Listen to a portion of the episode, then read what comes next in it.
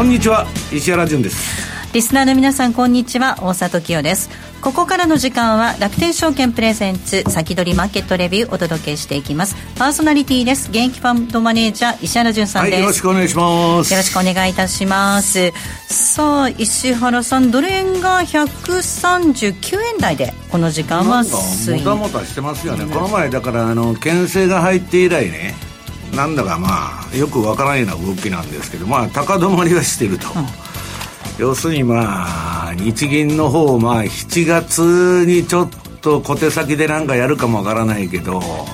まあ何もやらないと。で FOMC 論はまあ今度は据え置きだろうと。問題はその後休止するのかどうかというところでまあそれを見見極めてからでもねまあ遅くないということなんでしょうねそして今週のゲストです。楽天証券 FX ディーリング部武田則孝さんです。よろしくお願いいたします、はい、どうぞ。よろしくお願いします。武田さんえっ、ー、とメキシコペソですか？強いですよね。そうなんですよ。もう本当にねドル円もまあしっかりと動いてるところあるんですが、まあ、それ以上になんかペソがなんか買われてると言いますか、まあ、全然足れないというか もう一方通行でずっと来てましてそろそろ落ち着いてもいいんじゃないかと思うんですがまあ、そんな素振りもなく、もう一歩通行がついてて本当によくわからないです。本当にもうね あのメキシコペソと本当ポンドだけはもうなかなか読みづらい。本当通貨な 後であのこの後、はい、チャートを見ながらまたご紹介、えっ、ー、といただこうかなと思っております、はい、よろしくお願いしますではここで、えー、楽天証券からセミナーのお知らせです。まずは来週6月14、えー、14日6月14日水曜日の夜8時からになります。石原潤さんご出演のオンラインセミナー開催いたします。タイトルです。相場の大転換がやってくるということでお届けします、うん、これはね、まああの今年から来年にかけて、まあ、私あの相場の予想はするなっていつでも言っとるんですけどね。あのファンダメンタルズのななんで分析してるかっつったら銘柄選択のためにやっててまああの売買は全部ね数学的なあれかテクニカルでやるんですけどちょっとねここ23年は大きなまあ波乱もありチャンスもありと。でそれはなんとなく溺れながら見えてるんですけどその辺のねちょっと長期にわたる話をしてみようかなと。珍しくですねちょっと長期予報をやろうかなと思ってるんですけどね、はい、このセミナーですが事前の申し込み不要でどなたでもご参加いただけます。詳しくは楽天証券のホームページぜひご覧ください、えー、私もお手伝いを、はい、はいはい、させていただく予定となっておりますので、ぜひ皆さんご視聴ください。そして7月8日土曜日です楽天証券サービス開始24周年記念オンラインセミナーリバランス開催いたします、えー、このうちマーケットとトレードチャンネルというところでお昼の12時5分から45分までエブリシングバブルの終焉で為替市場も大転換と題しまして石原潤さんそしてエミン・ユルマズさん、えー、こちらも私大里3人で今後のマーケットについて対談をさせていただきます。対談をお届けします。エブリシングバブルいよいよ終焉かと、まあ、あのリバランスっていうのはねまあ非常に意味深なタイトルでもあるんですけど、はいまあ、あの歴史的にですね、まあ、大きな転換点、まあ、エミンさんはあの例例の冷戦構造でね、まあ、日本がこれから有利になるという見方なんだけど、まあ、エブリシングバブル自体はですねもうあの崩壊のね、えー、途上にあると。はいでそれを今 AI バブルが覆い隠してるんですね。なんか一時的な小春日和みたいにでもこれからね、えー、株永遠に上がっていくようなあれなんですけどまああのー、どっかでですねアメリカはですねご破産しなきゃいけない局面にもう入ってるという感じが私はしてるんですけどねなおこちらのセミナーは事前にお申し込みが必要となります。こちらは事前にお申し込みが必要です。詳しくは楽天証券ホームページご覧ください、えー、またご紹介したいずれのセミナーも楽天証券の取扱い商品の勧誘を行う場合があります。ここまで楽天証券からのお知らせでした。さあこの番組は YouTube ライブでも同時に配信をしています。動画の配信についてはラジオ日経番組サイトからご覧いただけます。番組のホームページからは随時質問など受け付けています。番組宛てメール送信フォームからお寄せください。えそれでは進めていきましょう。この番組は楽天証券の提供でお送りします。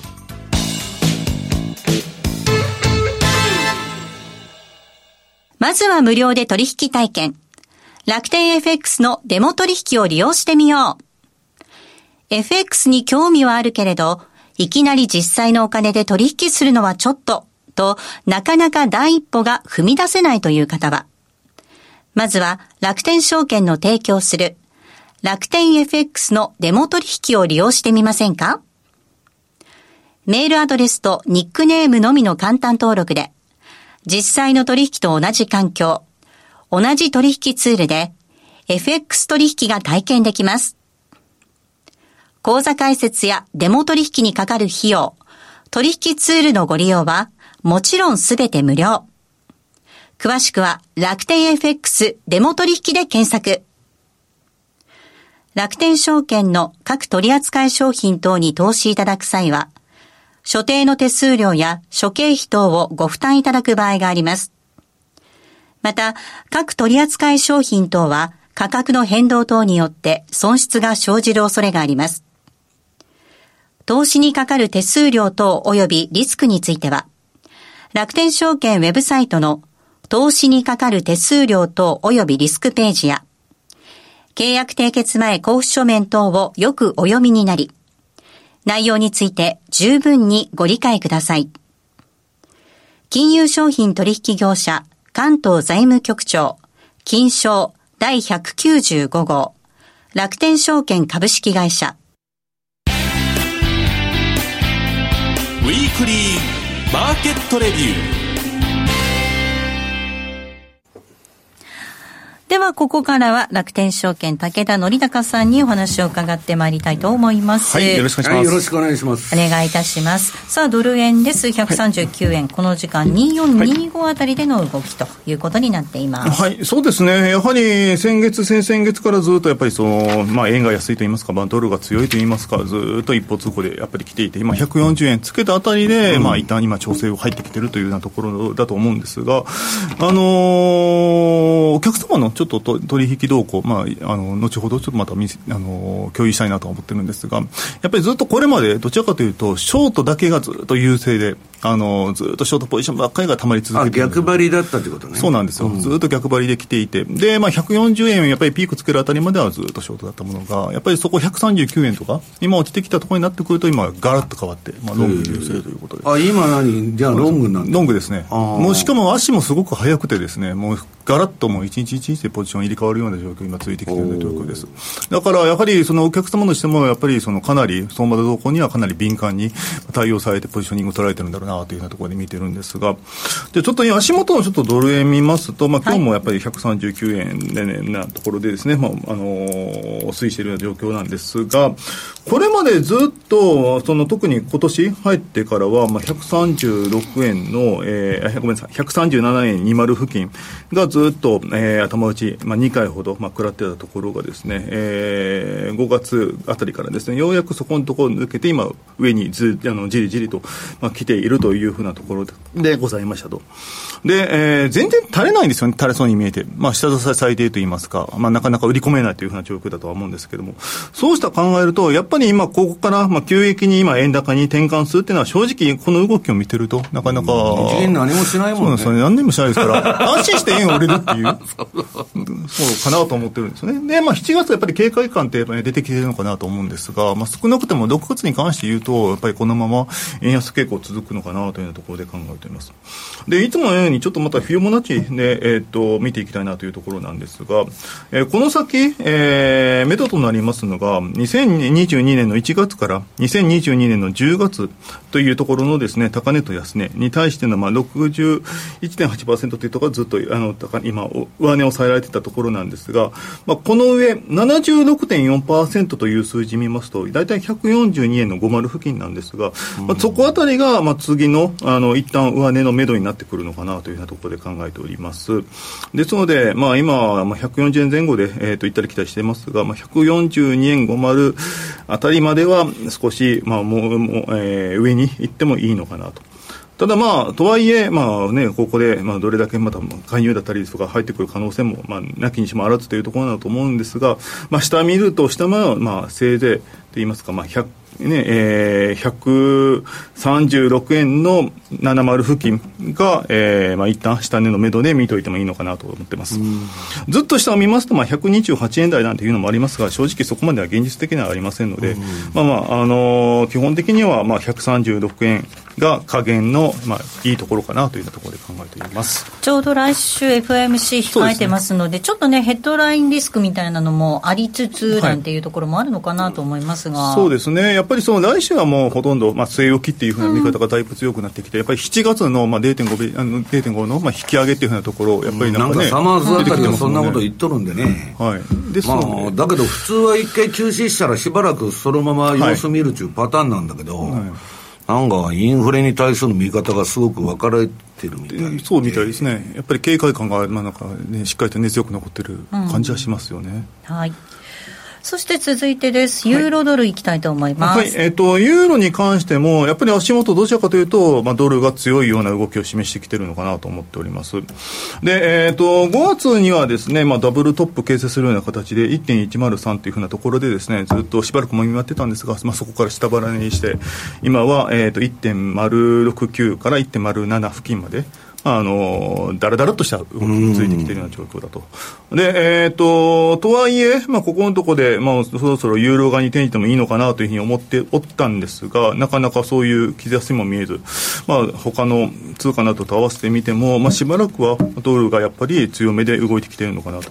で、しかもその、ドルに関しては、また7月、まあ、さらに、まあ、追加利上げというふうなところも出てる一方で、まあ、ECB、7月なんかは、なんか、もうそろそろ、まあ、あの、なんでしょうかね、利上げも、まあ、そうそう一服入ってくるんじゃないかというふうな話も出たりしますので、やっぱりそのドルとユーロの対比というところで見ますと、そのなんかラガルドさんは結構強気なことばっかり言ってますよ、高原ね。はい、はいまあだけど、ドイツ経済もそろそろいいとこ悪いとか、なんかまだら模様なんで出てるしよ、よくわからないよね。そうですね。積極的にやっぱり買い上げる向きっていうのは少ないのかなというところで見てます。そうすると、ちょっとじゃあ次の目処というところになってくると、まあここでもですね、えっ、ー、と、同じくフィボナッチのですね、えっ、ー、と、22年の2月から22年の9月の、えー、高値安値に対する半値戻しのラインというのがちょうど1.05付近にあるんですが、1.0515あたりまではもう少し、えっ、ー、と、ユーロリードル買いが進んでもいいんじゃないかなというふうなところで考えております。まあ、ここで大きく、まあ、相場転換にを、えー、見られるような大きな要請もしくは、あの、陰線というようなことが出てくれば、ガラッとトレードも変わってくる可能性もあるんでしょうが、まあ、この今の最近の大きなコメントをじりじりとした動きになってますので、このまま下に続いていくんじゃなかろうかというようなところで、個人的には考えております。そして次です。ジェームス・ボンドの通貨、ポンドです。はい、ポンド。わからないとおっしゃってましたよ、武田さん、先ほど。これ、ポンドなんですが、ユーロと全然今これ、違う動きが違うよね。なぜか、その、ね、ユーロはどちらかというと弱含みついてるんですけど、ポンドに関しては、なぜかポンドがしっかりと買い出されされてるという。まあ、あのー、いや、金利はだから、イギリスの場合はあんまり下げられんってことなんでしょ？でもあの食料価格のあの統制経済やるって言っとるじゃないですか。はい、強制的に政府がせあの統制価格で。インフレ、うんそうそう。抑えるために。そう。うん。まあインフレってね急激に上がって急激に下がってまた急激に上がったり下がったりするから、うん、まあ面倒くさいというかややこしいんですけど、ね、まあ国によってちょっと濃淡がねそこら辺の違うみたいです、ね、なんか出てきてますよね、うんで、そのポンドドルなんですが、その1.2440っていう、ほんま綺麗なラインのところでですね、あの、行ったり来たり、ずっと続けてるような形で、うん、もう全然方向感が見えないと。もう今もボックス相場に入っているような状況ですので、はい、まあ、ここからなかなかその思い切ったポジショニングって正直取りにくいのかなというところで考えてます。ですので、まあ、もし、こちらで、えっ、ー、と、今ポジションなどを持っているのであれば、まあ、上値と、えー、下値、しっかりと目標を立ててやった方がいいのかなと思ってます。じゃあ、今度、じゃあ上に行くとしたらどここまでなのかというところなんですが、まあ、これも一旦目処をつけるとするならば、22年1月から22年9月までのこの高値、安値に対しての、えーと、76.4%というのが、1.2939付近にありますので、まあ、一旦上に行くとしたら、1.2939あたりまでが、まあ、ひとまずの限度かなと。じゃあ逆にじゃあ下ってじゃあどこまで行くのというところなんですけども、これも同じ期間のですね、半年戻しというところがですね、1.2033付近というところになりますので、まあ下に行くとしてもまあそこまで、まあ、前回のちょうど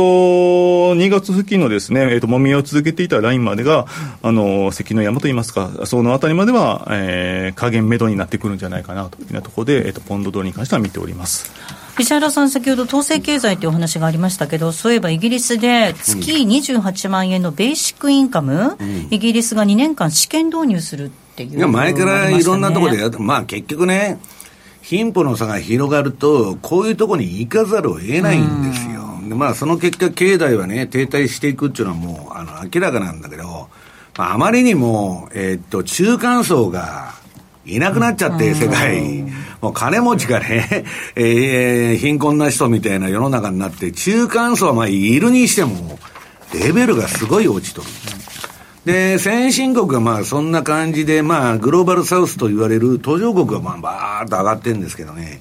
まあなんか、あの、ここまでね、やっぱりアメリカもそうですけど、貧富の差が開くと、まあそういう動きになってくるってことですよね。うんさて続いてです、グローバルサウスの一角って言っていいんですかね、メキシコペソ円なんですが、これ、月足で見ていくんですね、はい、あの そうなんですよ、はい、本当はね、日足を用意したかったんですが、はい、日足だったら、もうここ最近の動き見ていただくと、もう本当の一本上司で上がってきてるような状況で、まあ、しかも調整すら入らないような、もうひたすら伝統を続けているような状況になってます。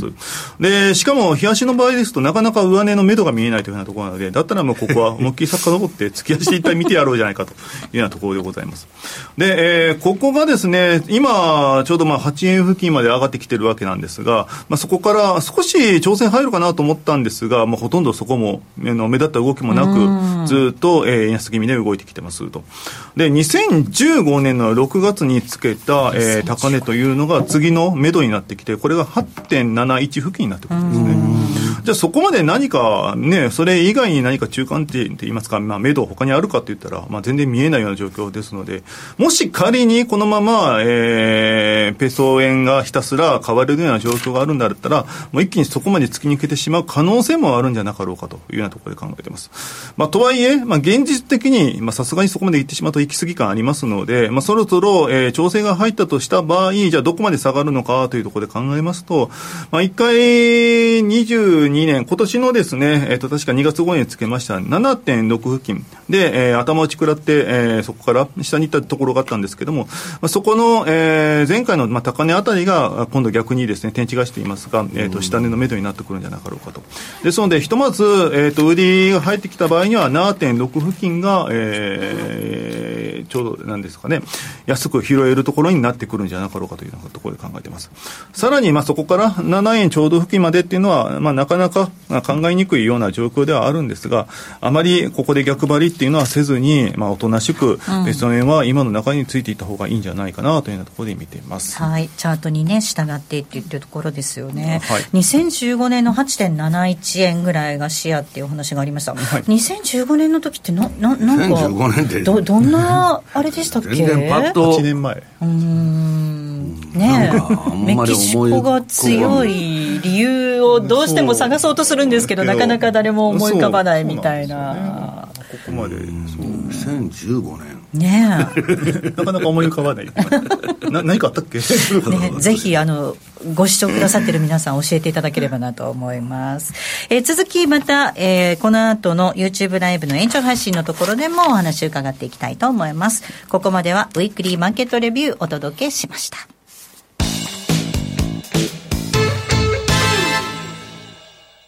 まずは無料で取引体験。楽天 FX のデモ取引を利用してみよう。FX に興味はあるけれど、いきなり実際のお金で取引するのはちょっと、と、なかなか第一歩が踏み出せないという方は、まずは楽天証券の提供する。楽天 FX のデモ取引を利用してみませんか？メールアドレスとニックネームのみの簡単登録で、実際の取引と同じ環境、同じ取引ツールで FX 取引が体験できます。口座開設やデモ取引にかかる費用、取引ツールのご利用はもちろんすべて無料。詳しくは楽天 FX デモ取引で検索。楽天証券の各取扱商品等に投資いただく際は、所定の手数料や諸経費等をご負担いただく場合があります。また、各取扱商品等は価格の変動等によって損失が生じる恐れがあります。投資にかかる手数料等及びリスクについては、楽天証券ウェブサイトの投資にかかる手数料等及びリスクページや、契約締結前交付書面等をよくお読みになり、内容について十分にご理解ください。金融商品取引業者関東財務局長金賞第195号楽天証券株式会社石原淳の相場の肝は、ここからは石原淳さんに、これからの相場の肝についてお話伺います。はい、私のピンクが目がチカチカするってさっきから文句言われて。ね、私、夜、あの、ちょっとトレードとかミーティングしてたもんで、でここ来たら目がしょぼしょぼするなと、なんかショッピング、ショッキングピンクというか、なんというかですね、ま、あ。の、フレディ・マーキュリーのような衣装で、一体どうしたんですかと。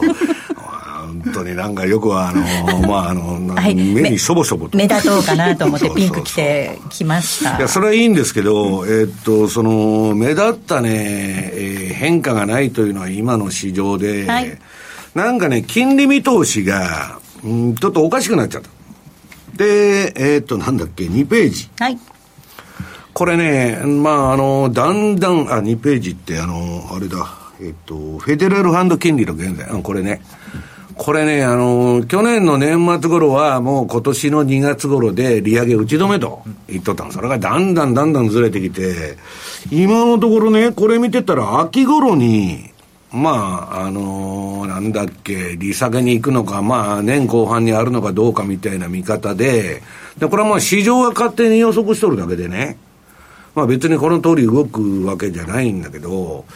で、まあ結局ドルがここまで強くなってるっていうのは、まあ結局この、まあもう、打ち止めとか言っとったのが、まだあの、武田さんさっき言ったようにね、いや、6月1回打ち止めして、7月なんなら0.5上げるとかね、なんだかよくわからない相場になってきたぞと。で、そう言いながら商品は結構急落したりね、なんだかインフレなのかインフレでないのかよくわかんないようなことになっちゃってると。で、今、為替市場全般に起きたことというのは、この利下げ、もう年半ばからね、えー、金利が下がっていくみたいな見方に、大きな修正が入って、その揺り戻しだと思うんですよ。だから、それでドルってユーロとかポンド買ってたのが、ちょっとこれは織り込みすぎだと。で、今、それが揺り戻してると、いうこと。で、その動き自体は、まあちょっと利下げを織り込みすぎたっていうのはわかるんだけど、この円安については、これはもうあのー、3ページですね。まあ今日も国会出てきて、上田さん、あの、にあの ETF どうするんだって聞かれてね、うにゃうにゃわけのわからんこと言ってるんですけど。うん、出てるっていう話をしてたんですね。いや、なんか ETF でね、はい、なんだっけ、20兆とか16兆とか含み益が出てるんで、うん金利上げたらどうだと、うんうんうん、あの要するに日銀のポートフォリオもね、はい、えー、傷まないんで、で今度5年のゾーンをいじくるとかね、YCC で言われてるんだけど、まあ、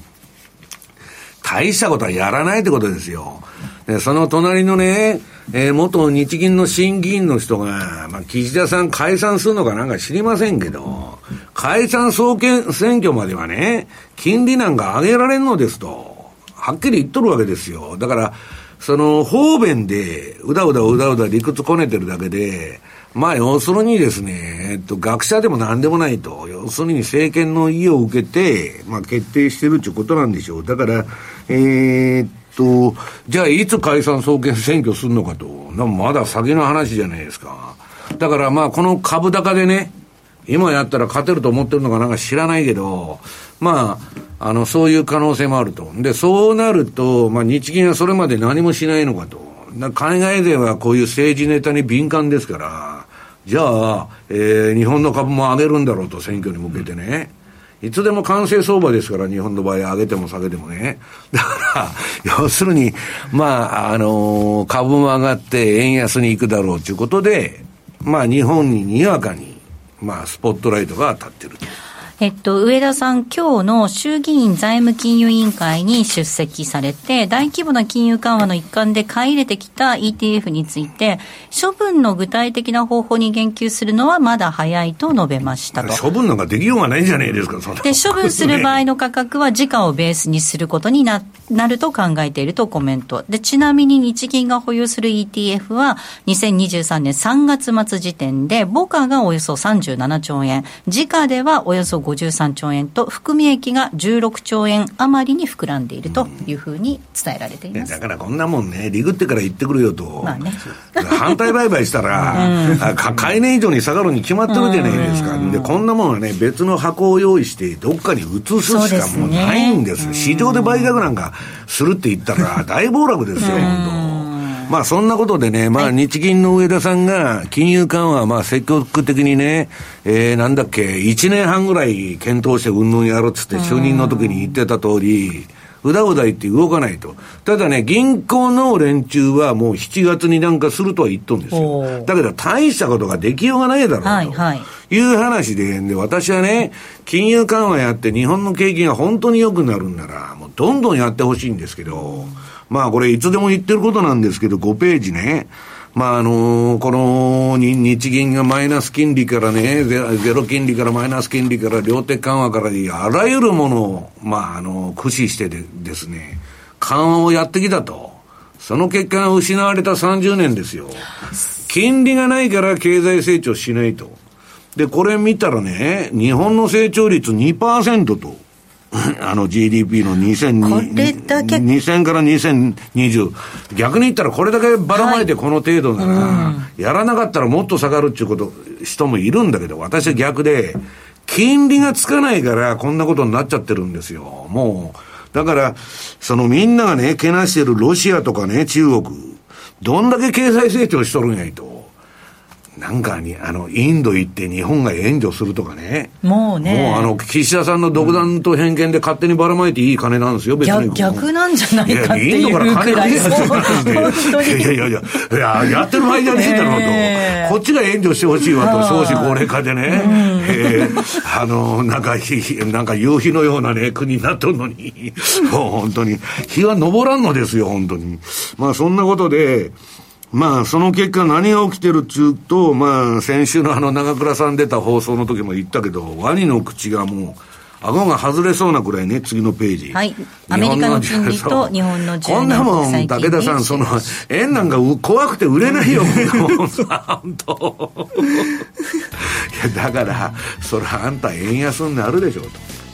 いうことですよ。はい。はい、えー、あっという間にお時間が近づいてまいりまして、はい、続きはまたこの後の延長配信で石原さんにもお話伺っていきたいと思います。はい、えー、来週なんですが、楽天証券経済研究所今中康夫さんゲストにお迎えする予定となっております。えー、それではリスナーの皆さんまた来週、この後は YouTube ライブでの延長配信となります。ぜひ引き続きお楽しみください。この番組は楽天証券の提供でお送りしました。